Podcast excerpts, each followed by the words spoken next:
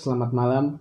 Eh, selamat datang di SKM Suara Kelas Menengah seperti biasa.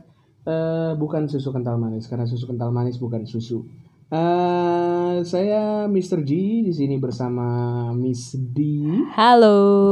Ya, eh, hari ini kita akan membicarakan topik terhangat yang kemarin kita bahas di putaran pertama itu adalah tentang apa tentang corona ya. Yes, corona. Ah, introduction ya, introduction tentang corona. Mm-mm. Eh, sekarang kita membahas kelanjutannya eh, hal-hal terkait corona lainnya seperti respon pemerintah, kemudian apalagi eh Eh, khusus hari ini sih sebe- eh, lebih arah ini ya, Hari Buruh. hari buruh ya spesial ya karena respon pemerintah terus eh, dampak corona terhadap dunia pekerjaan ya eh, yang bisa kita lihat aja lah terus Iya. dari berita-berita yang berseliweran oke eh, poin pertama hari ini kita akan mulai dari update eh, sudah lewat 10.000 ya korbannya ya yang positif Betul. Eh, yang sembuh katanya 1.500an ya Mm-mm. yang meninggal 700 plus 800 kalau tidak salah. Yes. Eh, itu bertambah tiap hari 8 orang, 8 orang yang meninggal ya. Iya. Eh, untuk kasus corona saja belum kasus yang lain lagi. Mm-mm. Eh, secara statistik memang dinilai cukup bagus, cuma ya yang namanya orang meninggal ya meninggal lah ya. Ya kita di sini ngelihat eh, saya pribadi kritik adalah bahwa eh,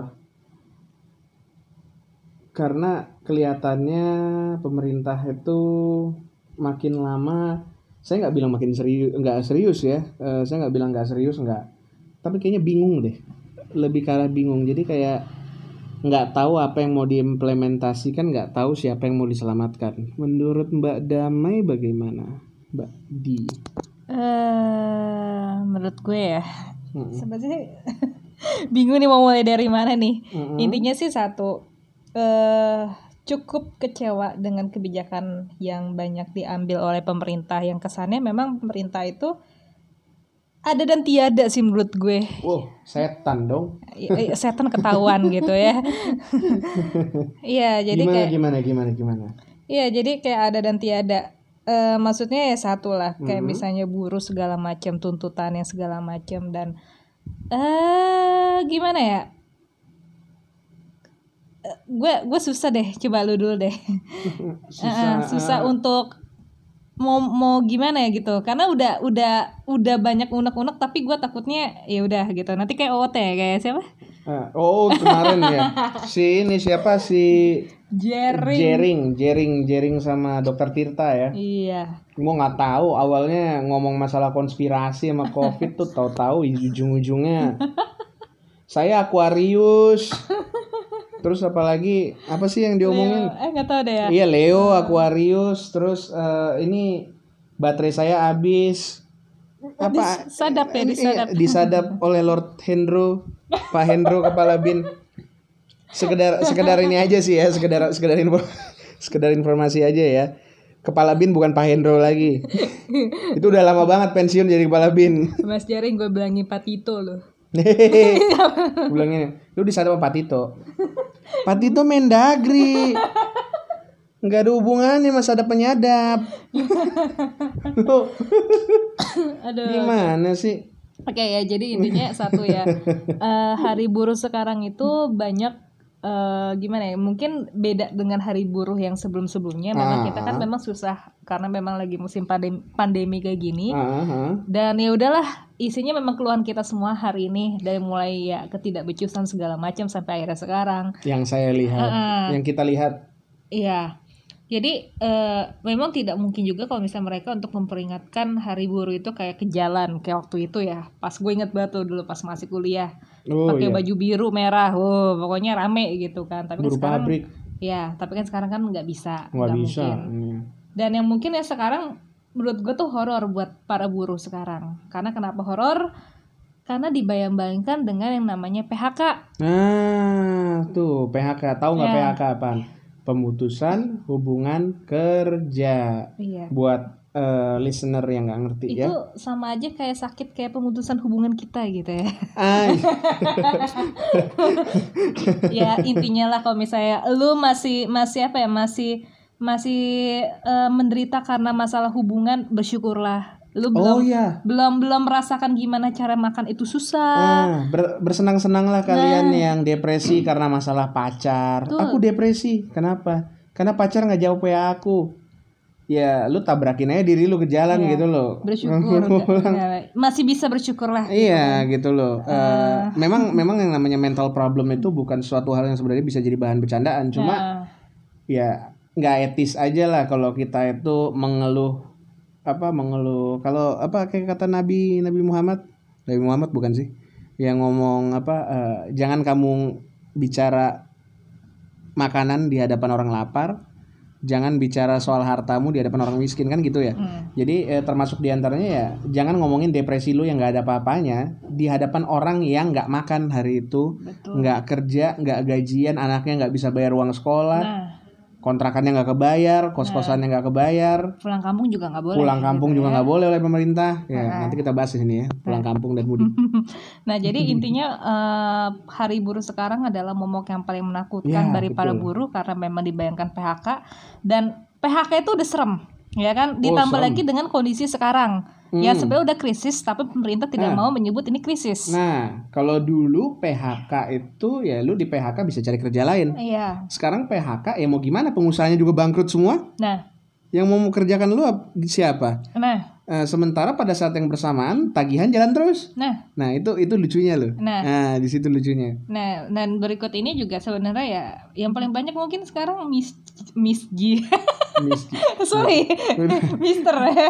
saya transgender Daripada gue sebut Miss K ya kan. Woi, kuntilanak Orang sekarang nggak takut sama setan cuy, takut sama PHK, sama apa debt collector. debt wah debt collector Iya. Jadi ya itulah. Jadi mungkin silakan Eh. telepon OJK nggak bakal ditanggepin mungkin ya eh, pengalaman itu mungkin ya Mas Mas eh, Mr. G yang berapa kali kayak saya gue lihat sih sering berantem baik di Twitter, Instagram, kayak kecuali Facebook ya sekarang ya. iya sah Eh, Facebook itu menurut saya apa apa toksik nggak nggak kayak dulu lagi. Eh, kalau yang mau ribut sama saya bisa follow di IG saya @spiciple ya SP Bapak si Pici eh Play. Bapak Spicy Play ya eh, Spicy Pel eh, S P I C I P L E S P I C I P L E ya atau di Twitter @mamangkaro Mamang. cuma saya yang pakai tulisan Mamang Karo ya karena orang Karo nggak manggil abangnya Mamang Bukan Mamang Garok ya, Mamang Karo Garok. ya. Oke. gua masih stay di sini Tuh, nggak boleh. nggak boleh jangan diterusin Mamang jangan diterusin bahaya. Oke, eh, balik ke topik eh, persoalan pemerintahan PHK. Tadi ya masalah PHK dan lain-lain. Sebelumnya nih, gue penasaran sama yang namanya stimulus. Coba deh, lu Oh, lu oh, iya, lu iya, iya. jelasin stimulus itu tuh apa sih? Sti- stimulus Kayaknya- pemerintah ya, Eh, ah. bukan bukan stimulus dari dokter gitu ya, bukan bukan vitamin. Bukan, emang bukan dari toko obat aceng ya? Eh, pil biru. Eh, jadi begini, eh, fungsinya sebenarnya sama. Hmm. Fungsinya sebenarnya sama. Yang namanya stimulus itu adalah sesuatu yang sebenarnya bisa di apa ya? eh, untuk meningkatkan katakanlah gairah. Gairah di sini gairah perekonomian nasional, ya. Eh, gairah perekonomian nasional. Jadi eh, pemerintah memberikan eh, paket stimulus bisa berupa pengurangan pajak, bisa berupa apa namanya? Bisa berupa eh, pemotongan ya bantuan atau pemotongan tagihan bla bla bla segala macam. Ada apa bantuan langsung tunai BLT kan di sini ada bansos ya PKH ya Iya. eh, apa paket keluarga harapan kalau nggak salah PKH itu ya saya nggak saya nggak begitu ini so banyak banget namanya padahal sama aja gitu loh. Kesannya itu bansos gitu. Ada yang PKH lah ada yang inilah. Bingung orang jadinya. Nah Hmm. eh saya baca di IDX channel kemarin itu katanya kita motor siapa sih kenceng banget. Eh, jadi eh, jadi kita itu punya apa duit disiapin oleh pemerintah tuh 400 Yes. triliun ya. Iya. disiapin 400 triliun eh, katanya untuk menanggulangi masa covid ini nah, dan itu bisa digunakan untuk apa saja nah eh, dari 400 triliun yang disiapkan oleh pemerintah ini eh, 100 berapa triliun itu nanti akan digunakan untuk bansos kan Iya. 75 triliun itu untuk alat kesehatan dan lain-lain nah Iya. Waktu itu pernah dikritik oleh DPR, saya lupa komisi berapa, tapi yang jelas dibilang itu eh, hitungan APBN pemerintah, terus bagaimana bagaimana skemanya apa skemanya bantuan sosial itu dikeluarkan, Iya. itu nggak jelas, Betul. nggak jelas dalam artian ini bukan bukan berarti duitnya nggak ada atau apa, nggak. Hmm. Jadi eh, kesannya itu hitung-hitungannya nggak ada, jadi maksudnya kayak 75 triliun untuk bansos, Iya. eh untuk bansos untuk alkes kan alat kesehatan. Iya. tapi kita masih kekurangan alat kesehatan. Betul. Nah, terus 111 triliun untuk bansos sementara 111 triliun itu nggak nyampe bawah gitu loh.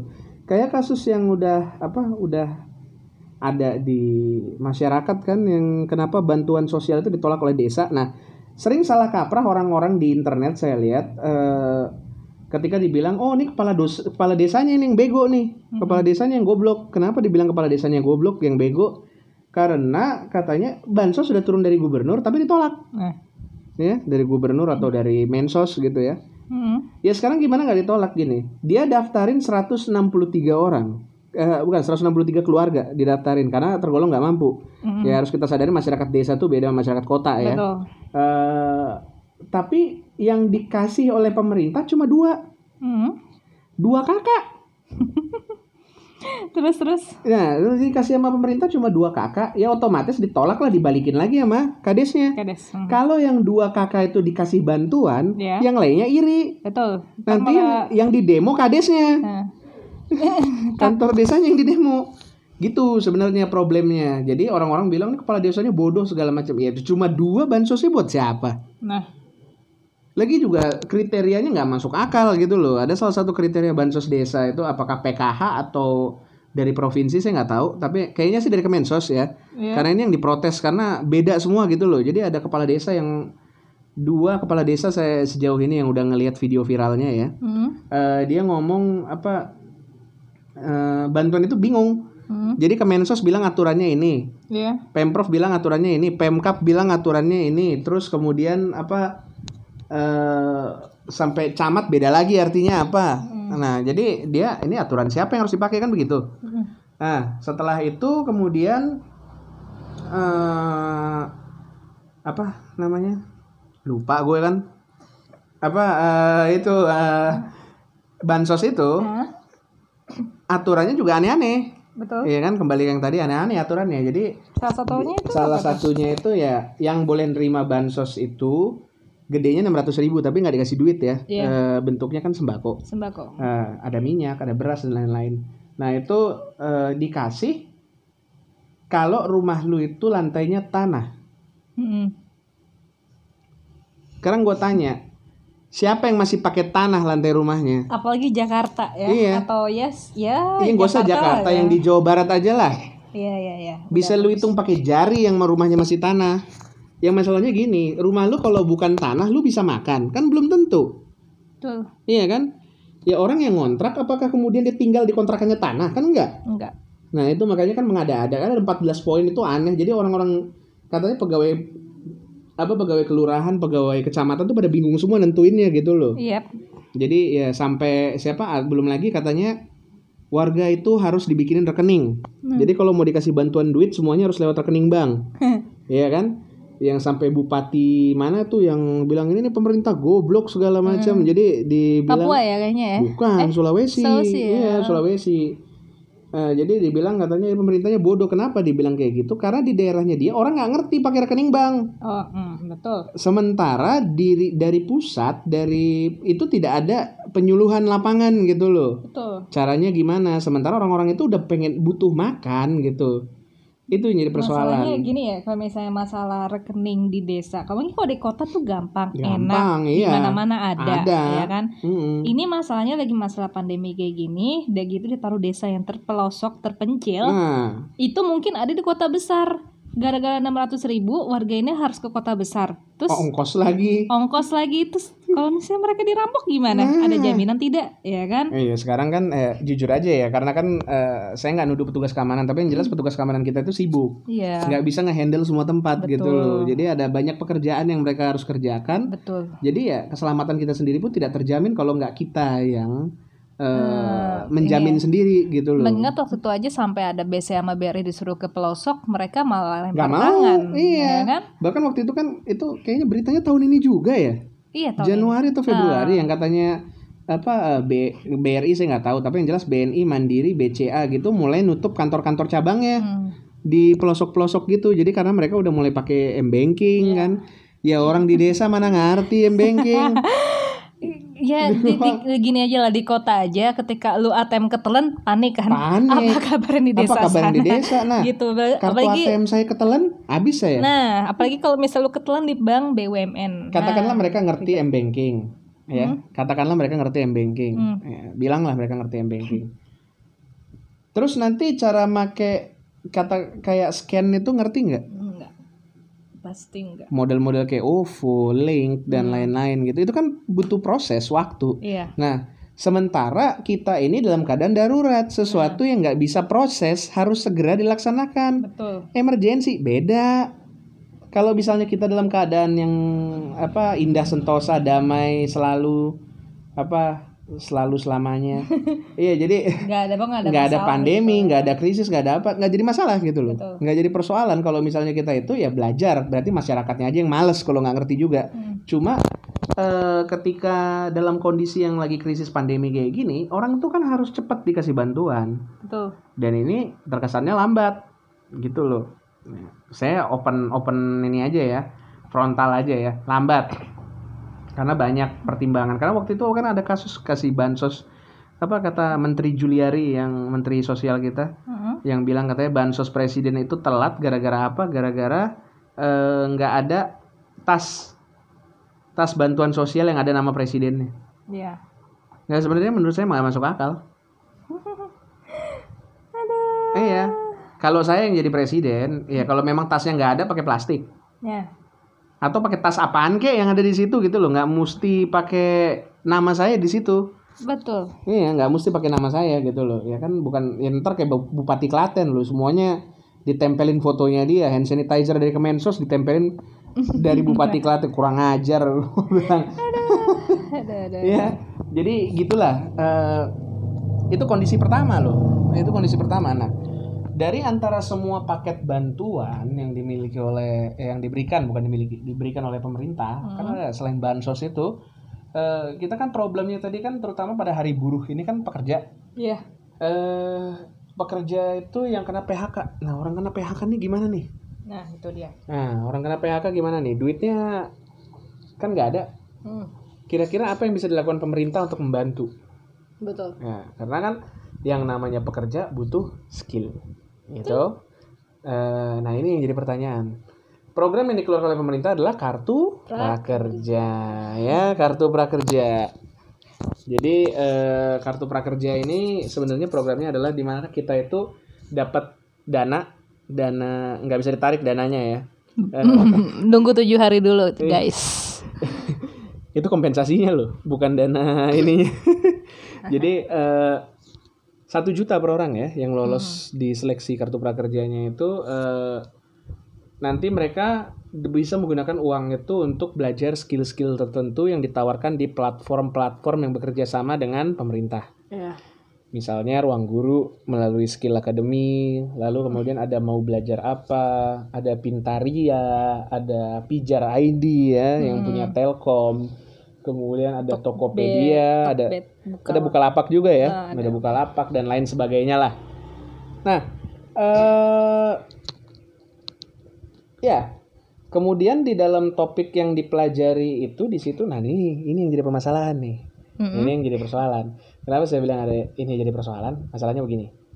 Eh harusnya kita berharap ya kalau misalnya kita ikut eh, pelatihan berbayar dapat dong sertifikat Betul. Iya kan dari lembaga sertifikasi yang resmi kan begitu ya Iya. jadi maksudnya sertifikat itu diakui oleh dunia industri Yes. kan seperti itu jadi ketika nanti waktunya kita cari kerja ya eh, duit kita ini lagi Ada. ada lagi gitu loh maksudnya kita eh, dapat pekerjaan dapat ini dan sertifikat itu berguna buat kita juga untuk pengembangan karir nah ternyata nggak demikian Mm-mm. jadi eh, saya mulai ragu mulai curiga ketika saya lihat tuh kayak misalnya ada pelatihan apa tuh yang bikin kroket. Kroket ayam. Kroket ayam itu jadi bahan lawakan parah itu loh di Makaroni internet. skutel. makaroni skutel yang nggak roboh yang nggak pecah ya. Iya.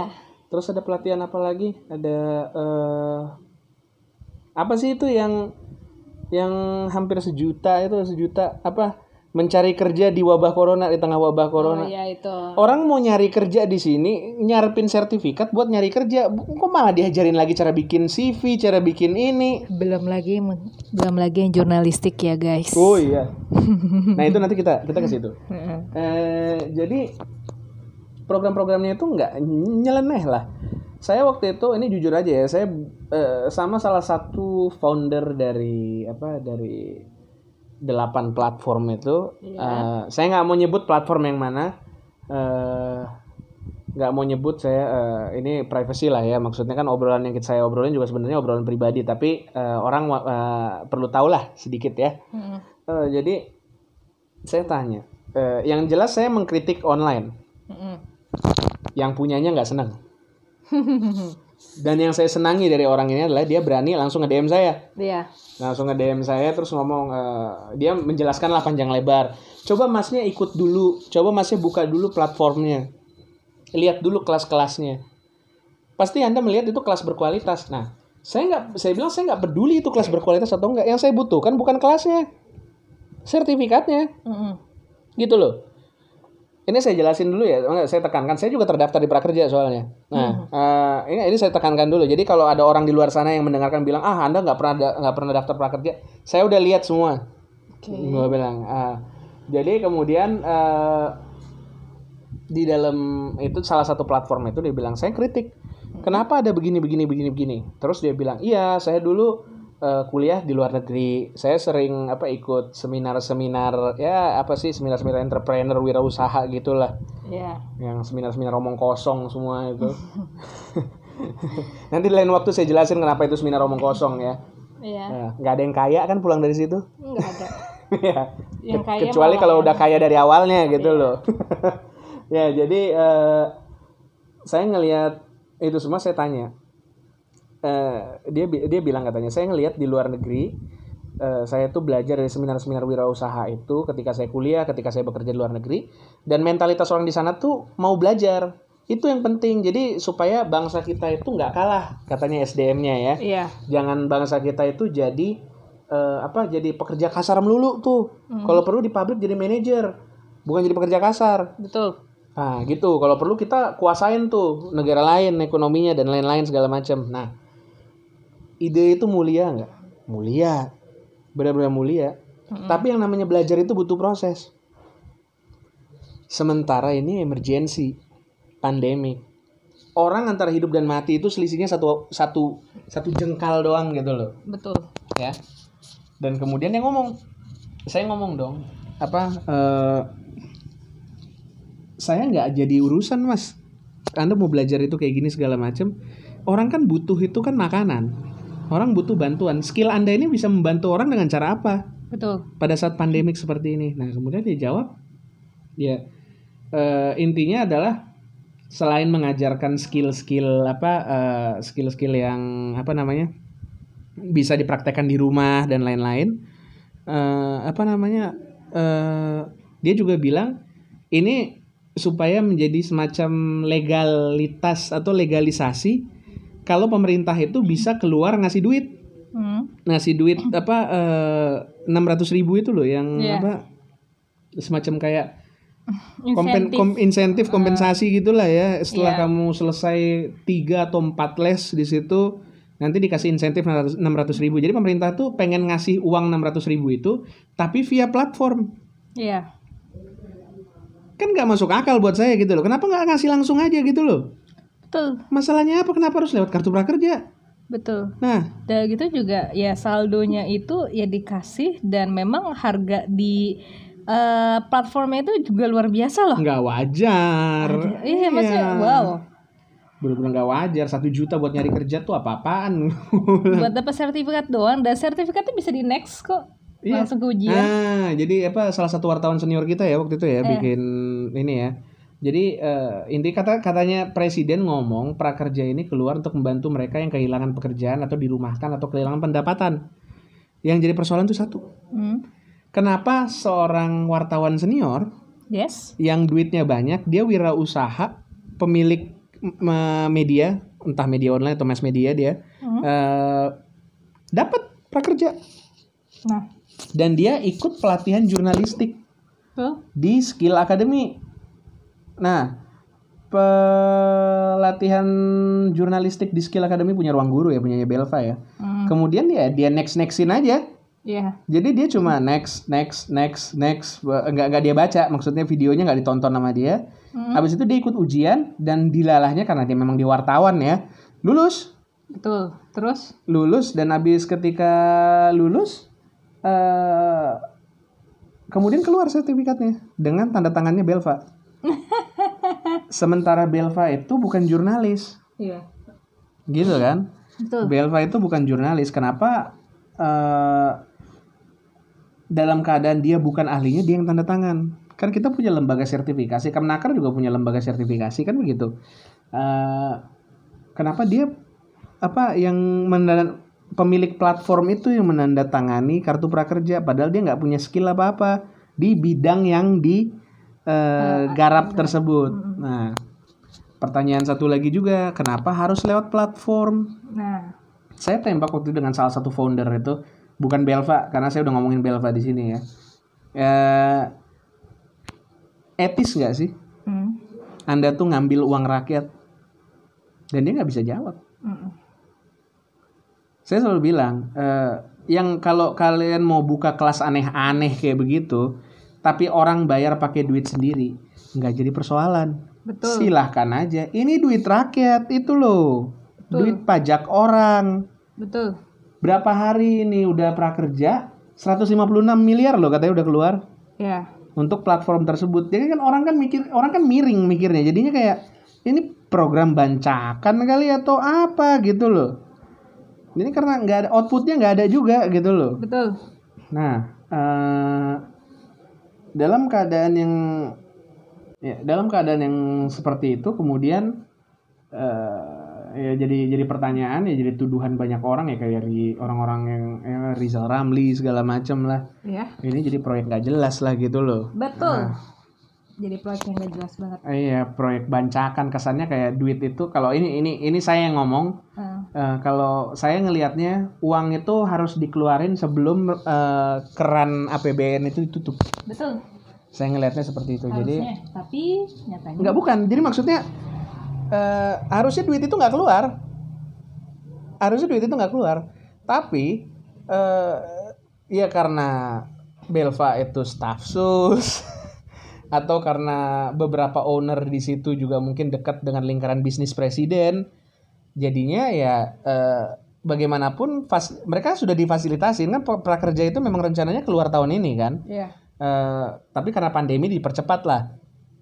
Eh, kemudian apa eh,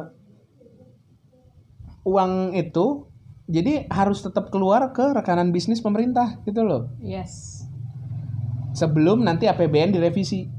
Jadi begitu. Dan karena kan ya, sistem hukum kita lah kalau udah keluar nggak bisa nggak bisa ditutup, Betul. kerannya jebol. Nah, itu salah satu contohnya itu kasus prakerja. Kemudian kita punya kasus apa lagi tuh? Eh banyak selain prakerja tadi kan kita ngomongin masalah prakerja ini kan salah satu yang memang sebenarnya yang harus di ya buruh-buruh yang kena PHK atau terdampak harusnya Ah. dapat ini tadi kan prakerja udah kita bahas sedikit ya Iya. mungkin nanti kita ada pembahasan lebih ada lanjut lah lebih dalam. yang kedua THR atau tunjangan hari raya Tunjangan haji raya. gua nggak tahu deh kalau buruh dapat apa enggak yang jelas yang udah dapat itu PNS Ya enggak lah. Buruh Ya. nggak dapet. Yang jelas yang udah dapet itu PNS. PNS golongan 3 ya sampai golongan 3 lah golongan 4 Satu, mah tiga, nah, iya. golongan 4 mah udah enak ya nggak Yo eselon anjir tunjangannya berapa? Ya, ini s- eh, baru banget nih dikutip sama Tirto tentang semangat buruh, semangat THR dari tahun 1943. Bisa dilihat di Instagram. Masa pendudukan Jepang itu udah ada ya THR ya. Udah. Heeh. Hadiah lebaran namanya. Heeh. Terus mengerucut sampai sekarang. Nah, sekarang permasalahannya satu. THR itu untuk siapa? Ah. itu untuk siapa? Nah, Ya, padahal kan dalam masa-masa kayak gini tuh THR itu sangat membantu loh. heeh. Penting. Tapi gue bilang, ini kan berhubungan hari buruh. Hmm. Eh, kebetulan juga ya kayak model honorer segala macam juga kita termasuk buruh lah. Buruh yang memang nggak cuma di sektor ini ya, sektor industri, sektor mana pun gitu Mm-mm. kan. Kebetulan ya Ya, gue, semuanya buruh, karyawan, staff Ya. segala macam itu buruh. Ya ke- kebetulan mungkin banyak di antara kalian ini yang merasakan kayak, lu dapat THR, lu dapat THR. Oh iya, jadi nggak nanya kayak gitu ya. Eh, lu dapet THR anjir. nah, terus Lu, lu gajian anjir. gua nggak gajian anjir. eh, sabar ya. Makanya gue daftar prakerja. Makanya. Kan saya nggak mampu. Lu salah lu kerja di perusahaan asing yang dipelihara sama pemerintah Aduh, aduh, aduh. Nah. jadi kayak THR itu eh, khususnya di salah satu provinsi terbesar di Indonesia baru sih provinsi baru tahun 2000-an lah Banten, Banten. ya sebenarnya gubernur sudah bagus karena eh, apa ya eh, dari awal dia sudah mengutamakan honorer ini tetap ada karena kan lu tahu sendiri waktu awal tahun ya baru pas banget dijabat ya Pemerintah begitulah. lepas tangan, pemerintah pusat lepas tangan tiba-tiba. tiba-tiba nah Sesosok bayangan putih. nah terus masalah THR nah kemarin ada statement di berita artikel yang inilah browser ya yang ada di browser Online, macam, online. Bahwa THR untuk honorer masih belum tahu ada atau tidak karena kan memang sekarang pos- eh, posisinya kita lagi bergelut dengan bergelut dengan pandemi ya kan Nggak tapi duit. lucunya itu untuk parpol nggak disunat Oh nggak disunat 19 miliar itu lumayan loh bisa buat bisa buat ngasih THR berapa ratus orang itu. nah untuk parpol ya Lu baru nanya tentang palpol. Nah. Untuk ormas? gitu. Sementara gue merasakan ketika gue eh, apa ya kayak sekarang WFH segala macem ya tugas gue juga sama kayak PNS gue tetap absen sama melakukan pembelajaran online sama segala Hmm. macem ya. Tapi ya memang ya udahlah. Toh kita semua ini bisa apa? Lu tuh tidak tetap. Hmm. sampai sekarang juga kita nggak tahu kan maksudnya eh, status kita ke depannya bagaimana. Bahkan sampai ada ya sampai ada eh salah satu teman gua tuh hampir satu sektor itu panik. Oh iya. kita diberhentiin gitu kan. Set kok diberhentiin? Gila aja gitu kan. Beneran kita udah kayak ini gitu kan. Iya, tapi tinggal tinggal nunggu revolusi. tapi ya ya menurut gua sih nggak nggak bakal sampai kayak gitu. Ya ya nggak tahu ya ke depannya ya. Karena kan sampai sekarang aja kan pemerintah kan masih belum masih tarik ulur. Pelan. iya masih pelin pelan segala macam. Jadi ya untuk buruh masalah THR segala macam kita nggak nggak tahu gitu loh apakah itu ada atau Nggak dapet. nggak dapat nggak bakal. Meskipun meskipun bilang maksudnya orang-orang bilang iya nanti sedang kami pertimbangkan. Nggak bakal. Mm-mm. jangankan THR miss. Gajinya aja nggak dikasih kok. Nah, iya. Dia kena PHK langsung. FYI Hmm, for your information. FYI FYI ya FBI FBI Bang platform gaji gua bangkrut. Wih, oh iya eh, buat saudara sekalian yang ada di luar sana yang nggak apa nggak nggak update dengan informasi perbankan kita, baru ada satu bank bangkrut baru-baru ini ya bank daerah, bank Banten ya katanya gagal bayar ya galbay ya galbay, Ah, gagal bayar eh, satu nggak bisa bayar gaji pegawai, Ya, ya karena kan pemerintah Banten naruh kas daerah di situ ya. ya. Eh, karena dia naruh kas daerah di situ jadi eh, dia gagal bayar terus kemudian gagal eh, ya PNS gajian susah Tuh, kalau lu lihat kemarin orang-orang yang di Banten sana itu ngantri depan ATM Bank Banten tuh gara-gara itu Hmm, karena mereka nggak bisa narik duit ya ya. Masalahnya kan lagi situasi kayak gini nah gitu loh. entah kenapa juga beritanya ini nggak nggak nggak santer gitu loh Iya. Gue justru khawatir maksudnya kalau satu bank kayak gini roboh pada saat krisis ini bank daerah gitu loh masalahnya bukan apa bukan bank, Bank bukan bank swasta. bank ecek-ecek bank swasta kayak ya. Century dulu gitu kan Iya. ini bank daerah maksudnya ini punya pemerintah Betul. tapi kok bisa gagal bayar kan ngakak gitu loh Nah, 900 miliar lo bayangin kan lucu dan Jadi- akhirnya mereka merger sama BJB ya iya. Makanya jadi untuk yang honorer yang bernaung di Hmm. Provinsi Banten ya disabarin dulu aja. Ya, sabar aja. sabar, sabar, sabar. Biasalah kita mah sudah bisa bersabar. Jadi intinya itu. Pertama platform prakerja, THR, Hmm. belum lagi yang udah kena PHK ini bingung ketika di sini udah nggak ada penghasilan segala macem mau pulang kampung pun nggak boleh. Ada juga loh yang ini yang dipaksa kerja ini lembur. Iya, Kerja lembur maksudnya di luar lembur itu bukan sampai malam gitu. Iya. Maksudnya yang biasanya 8 jam kerja jadi 10, jadi Nah, 12 jam kerja. tapi tapi nggak naik gaji. Gajinya nggak naik. Nah, nanti bilang ini kalau kamu nggak suka ya kamu berhenti aja. Jadi sekarang seakan-akan kayak perusahaan sekarang, nah kan. seakan seakan-akan tuh sekarang perusahaan itu kayak enteng ya, kayak bisa Nyari buat untung. Heeh. Perusahaan gede sih terutama ya, Nah, bukan kalau kalau yang kecil perusahaan sih, kecil, iya. gue akuin emang lagi susah sekarang. Saya maksudnya gini loh, jadi kayak ah, nah ini kita masuk nih dari masalah-masalah kayak kerja gitu ya. Hmm. Kerja yang dipaksa, kerja yang nggak dibayar kena PHK itu kayak stimulus tadi itu yang di awal-awal kita bicara. Nah, kan katanya kan pasar udah ditaruh sekitar 400 triliun stimulusnya. Hmm. Nah, stimulus ini banyak bentuknya kan, ada yang pemotongan pajak segala macam. Pokoknya totalnya 400 triliun aja. Dan itu katanya kurang. Hmm. Jadi gue baca berita kemarin dari Kadin kalau nggak salah bilang mereka butuh 1.600 triliun. Gila, 1.600 triliun lu bayangin 1.600 triliun. Pemerintah mau ngasih bansos 100 triliun aja napasnya udah tersengal-sengal lu bayangin.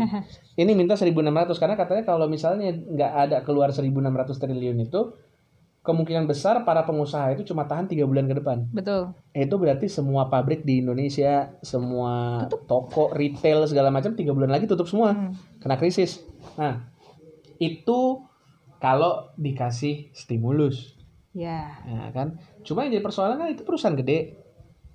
Yang jadi korban itu kan pengusaha kecil. Yes. Orang-orang UMKM itu dapat apa? Betul. Kayak waktu relaksasi kredit, yang dibilang ke bank, eh iya kita relaksasi kredit dikenakan eh, penundaan, iya kan? Iya. Jadi penundaan yang harus kita bayar itu jadi cuma apa dendanya doang ya. Jadi, Dendanya, bunganya aja. eh, bunganya aja.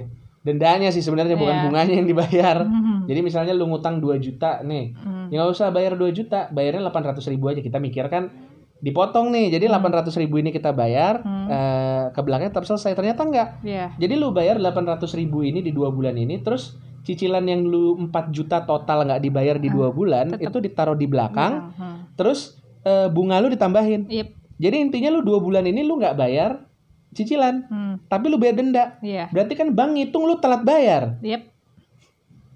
Coba itu. Kalau untuk perusahaan gede, gue rasa nggak banyak masalah. Iya, yang Yang- kecil. mereka asetnya banyak gitu loh. Kalau duitnya nggak ada, jual asetnya kan simple. Betul. UMKM, Apa yang mau dijual? warung pinggir jalan, Nah, dapat apa?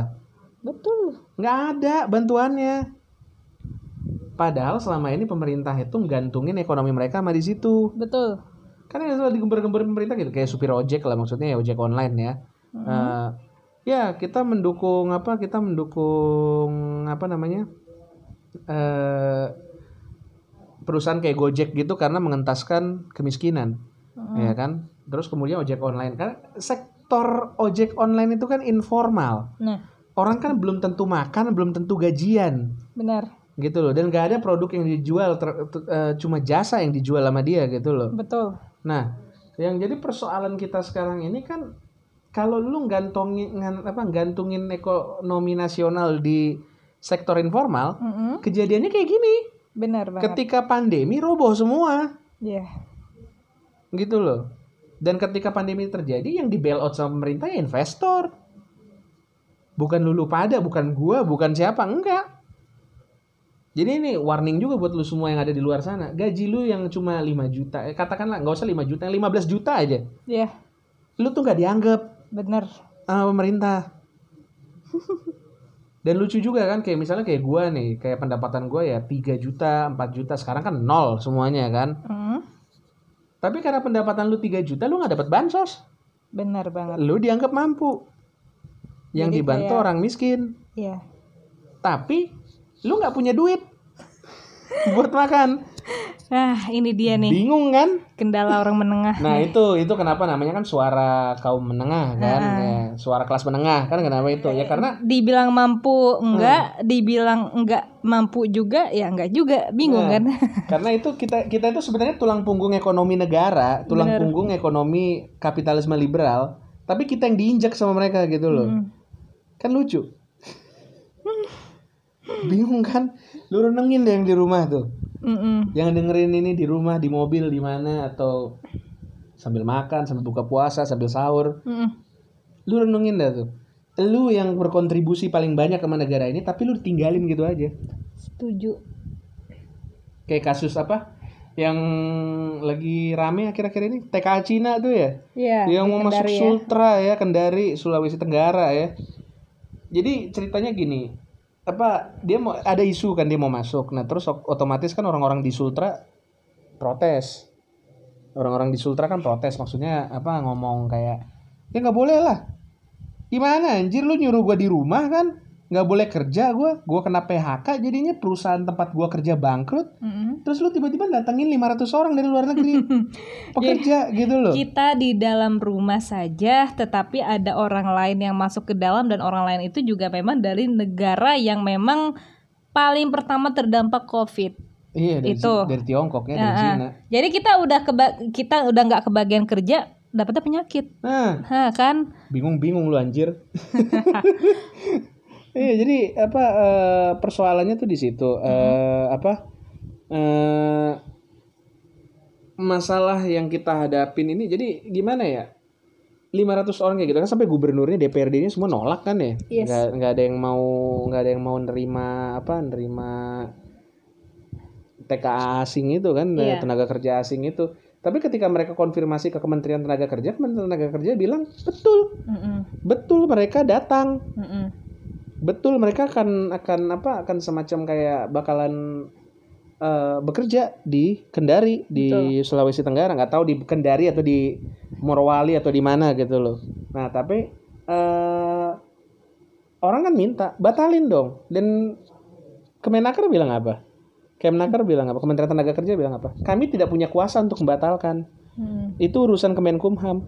Lalu tanya aja, ini kan masalah tenaga kerja apa hubungannya sama Kemenkumham? apa hubungannya sama Yasona? nah itu dia Yasona udah bingung ngurusin napi, nggak usah lagi dikasih masalah tenaga kerja. nah Itu urusan Kemenaker, Kemenaker, Kementerian Tenaga Kerja tuh ya, Kementerian Tenaga Kerja ya ngurusin TKA, TKI. nah Nah, eh, kenapa nggak ada solusi dari pemerintah? Dan akhirnya malahan mereka kan akhirnya berebak kan di Twitter, di apa Facebook kali ya, di Instagram. Kalau sampai memang mereka 500 orang itu datang, mereka bersiap-siap buat demo. nah Dan demo itu dipimpin sama pemerintahan lokal di sana. bener Nah itu dangernya itu loh maksudnya. Nah ini kita masuk ke bagian eh kenapa yang gua sayangkan ya ya pemerintah itu nggak tegas, bener nggak tegas dalam artian tuh kalau bikin aturan nggak tegas. Hmm. Jadi eh ketika orang-orang pemerintahan lokal itu kemudian melakukan perlawanan terhadap kebijakan pemerintah pusat, artinya apa? Makar. Artinya makar. iya Dan itu di luar Pulau Jawa. Yang udah-udah aja lah. Beda sama Pulau Jawa. Di Jawa kayak gitu nggak bakal ada. Jawa Timur nggak bakal. Jawa Tengah nggak bakal. Jogja nggak bakal. Nggak usah gitu. Jakarta juga nggak bakal. nah Banten apalagi. Tapi nanti ini asik nih, kayaknya mungkin nggak sekarang ya, karena terlalu panjang. Eh, hari lain lah kita bahas tentang masalah konflik Ah, dari konflik, konflik yang lokal. dari mulai yang tadi kita ngomongin yang masalah di Kendari, terus Hmm. kemudian ada juga di eh, Medan yang baru, ya kan? Oh, iya, nah iya, itu nanti nggak sekarang ya kan? Hmm. Terus belum lagi nanti ada ya di daerah-daerah lain yang akhirnya Yang sebenarnya yang ditakutkan di sini adalah bukan masalah krisis yang diciptakan oleh pemerintah atau bagaimana, tapi lebih ke arah Ya apa yang terjadi di lapangan? benar. Kalau misalnya krisisnya masalah eh, konfliknya karena krisis ekonomis, oke. Tapi kalau misalnya udah berlebihan, nanti sampai ada agama dan lain-lain, Oh ya, konflik etnis, konflik horizontal ya. Ya. Jadi bukan konflik vertikal antara rakyat dan penguasa, tapi antara rakyat dengan rakyat nah gitu loh. itu yang bahaya. Hmm. Mungkin nanti besok lah ya kita, eh, ya besok kita bahas itu. Hmm. Jadi intinya itu tadi yang di eh, Kendari yang masalah TKA. Jadi kan ini kan masih eh, Hari buruh, Hari ya buruh, kan? Karena pekerja kan ini. benar.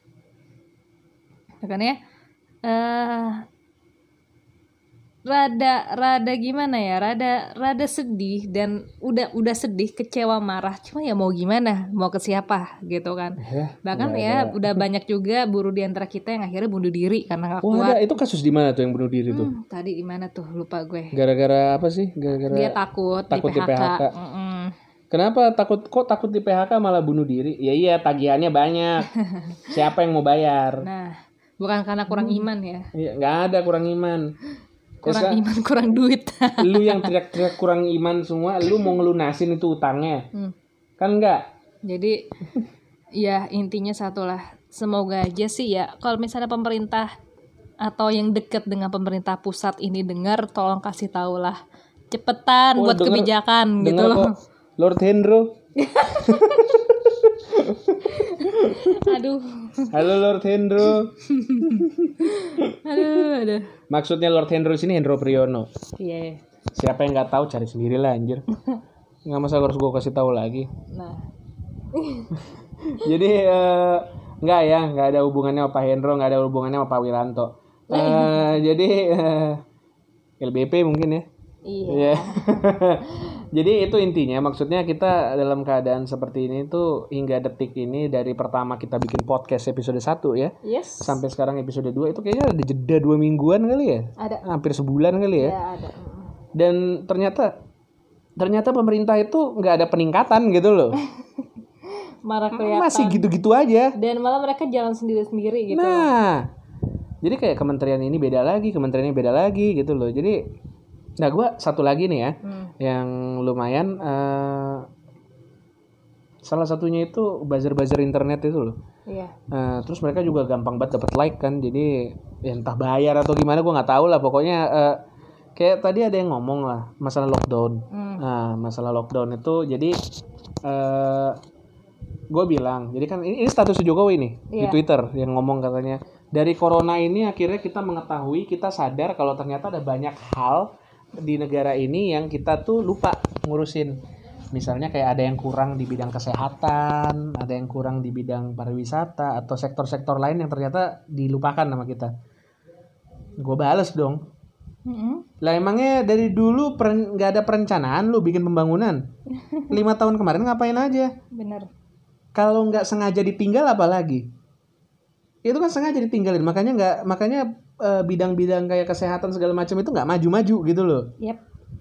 Yang diuntungkan terutama itu adalah eh, apa? Eh, investasi bisnis-bisnis gede gitu kan? Karena katanya kan menyerap pekerja, menyerap pekerja apa? Mau bekerja pakai orang asing juga. Hmm. sama aja kayak apa eh, jadi kan gue ngomong kayak gitu nah terus dibilang ada yang balas tapi bro ini justru pemerintah berpikir panjang kalau nggak udah lockdown dari kemarin. Justru kalau kalau lockdown dari kemarin ini udah selesai sekarang. Yes. Contoh adalah Vietnam. nah Vietnam. Lu udah nggak kayak dulu nggak nggak nggak rusak lagi gitu loh. Yes. lu udah sembuh semuanya. Yep. gitu loh yang jadi masalah. Kalau lu kemarin semua kemarin nggak bercanda tuh dari bulan Februari apa komunitas rondo mempesona. Kurang ajar itu yang ngomong. Terus apa corona nggak bisa masuk karena perizinannya susah di sini. Hmm. terus apa corona nggak masuk gara-gara doa. Apa sih gue bilang? Gara-gara ngomong kayak gitu semua sekarang kayak gini. 700 orang nyawa nyawa nyawa itu melayang loh. Benar. 700 orang. Dan opung kita tercinta Bapak Perdana Menteri eh, LBP Luhut Binsar dia masih bilang secara statistik kematian di Indonesia lebih rendah yang mati itu siapa? Oh bukan orang? Bukan. Laler. 700 orang atau satu orang yang mati itu sama. Bener. Bukan statistik aja itu kan manusia rakyat Indonesia yang bayar pajak gitu loh. Iya. Jadi ya mohon lah gitu loh. Benar nah yang terakhir nih yang Jokowi ngomong apa baru-baru? Minta BUMN untuk mencetak sawah itu lagi. Nah dia minta BUMN untuk mencetak sawah. Eh, kemudian di sawah itu apa? Eh, ternyata dari 44 persen eh, 44 juta hektar lahan pemerintah Mm. eh dari 44 juta lahan hektar hektar ya 44 juta hektar lahan itu 19 persennya itu digundulin. Dipakai buat tambang batu bara. Yap. lo bayangin tuh padahal kalau 19 juta hektar itu ada lo sampai 2025 nggak kehabisan beras. Yes nggak impor. Nggak impor gula nggak naik nggak dipendem nggak ditimbun. Nah. Lalu banyak lagi terus ya. lucu juga nggak sih yang garam impor juga? Yes true. Pantai di sini nggak ada apa gimana sih? Nah, nanti kita bahas lagi di Nah. konflik. Sebelum kita bahas konflik, kita akan bahas tentang kejanggalan-kejanggalan dari eh, yang pemerintah perbuat, gitu kan. Jadi kita akan review, kita akan rangkum semua menjadi satu di topik yang akan datang. Nah, eh, ya begitulah kira-kira ya. Eh, Oke, Miss D, Mm-mm. eh, sampai di sini aja dulu ya kita. eh, Udah cukup emosi sebenarnya. kalau kita ngomongin lebih lanjut tuh panjang lebar bisa berjam-jam. yes, true. Oke oke. Eh, sekian dari kami berdua untuk siaran hari ini. Setiap kali siaran nanti kita akan ini ya. eh, laporkan perkembangan pemerintah Yes. dari hari ke hari Iya. ada peningkatan atau malah penurunan. Oke. Benar. Eh, kalau ada keluhan yang ingin disampaikan silakan hubungi akun Instagram kami. Oh, oh, sorry kalau akun Instagram gue di lock sekarang. Oh ya. akun Instagram gua kalau gitu ya. @spiciple S P I C I P L E karena saya lagi butuh viewers. Atau Twitter saya @mamangkaro. Nanti kita bicara lebih lanjut lagi. Di situ Anda bisa lihat sendiri kesibukan saya apa. Battle sama buzzer. Oke, eh, see you next time. Be well, hati-hati dengan corona. Jangan lupa pakai masker, cuci tangan, dan makan makanan sehat. Betul. Oke, sampai Jangan jumpa makan lagi. babi. Eh, woi, woi, woi, woi. Gak boleh, gak boleh. Oke, oke. Oke, sampai jumpa lagi and bye bye. Bye.